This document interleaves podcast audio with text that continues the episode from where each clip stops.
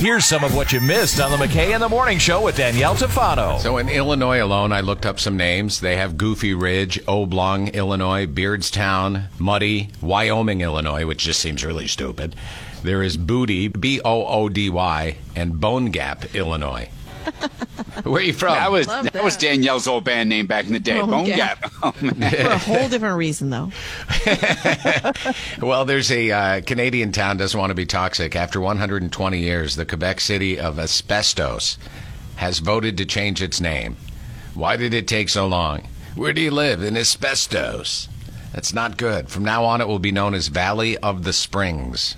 Ah, it sounds like a salad dressing. Who wants to live in Valley of the Springs? Ooh, I'll marinate my chicken with that. Oh yeah, that sounds good. Hidden Ranches, New Valley of the Springs.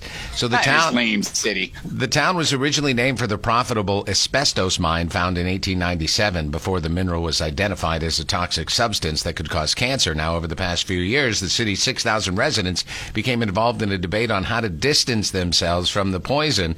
This week, 52% of them chose a new path. So asbestos will now be known as Valley of the Springs. There you go.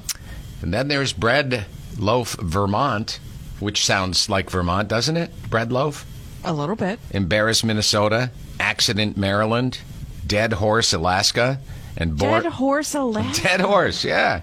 Yeah, that's awesome. Where do you live? Boring, Oregon. Wouldn't you hate to be a horse owner or like a stable owner in Dead Horse, Alaska? Waking you up with Scott McKay and Danielle Tafano. Weekdays from 5:30 to 10 on 95.9 The River.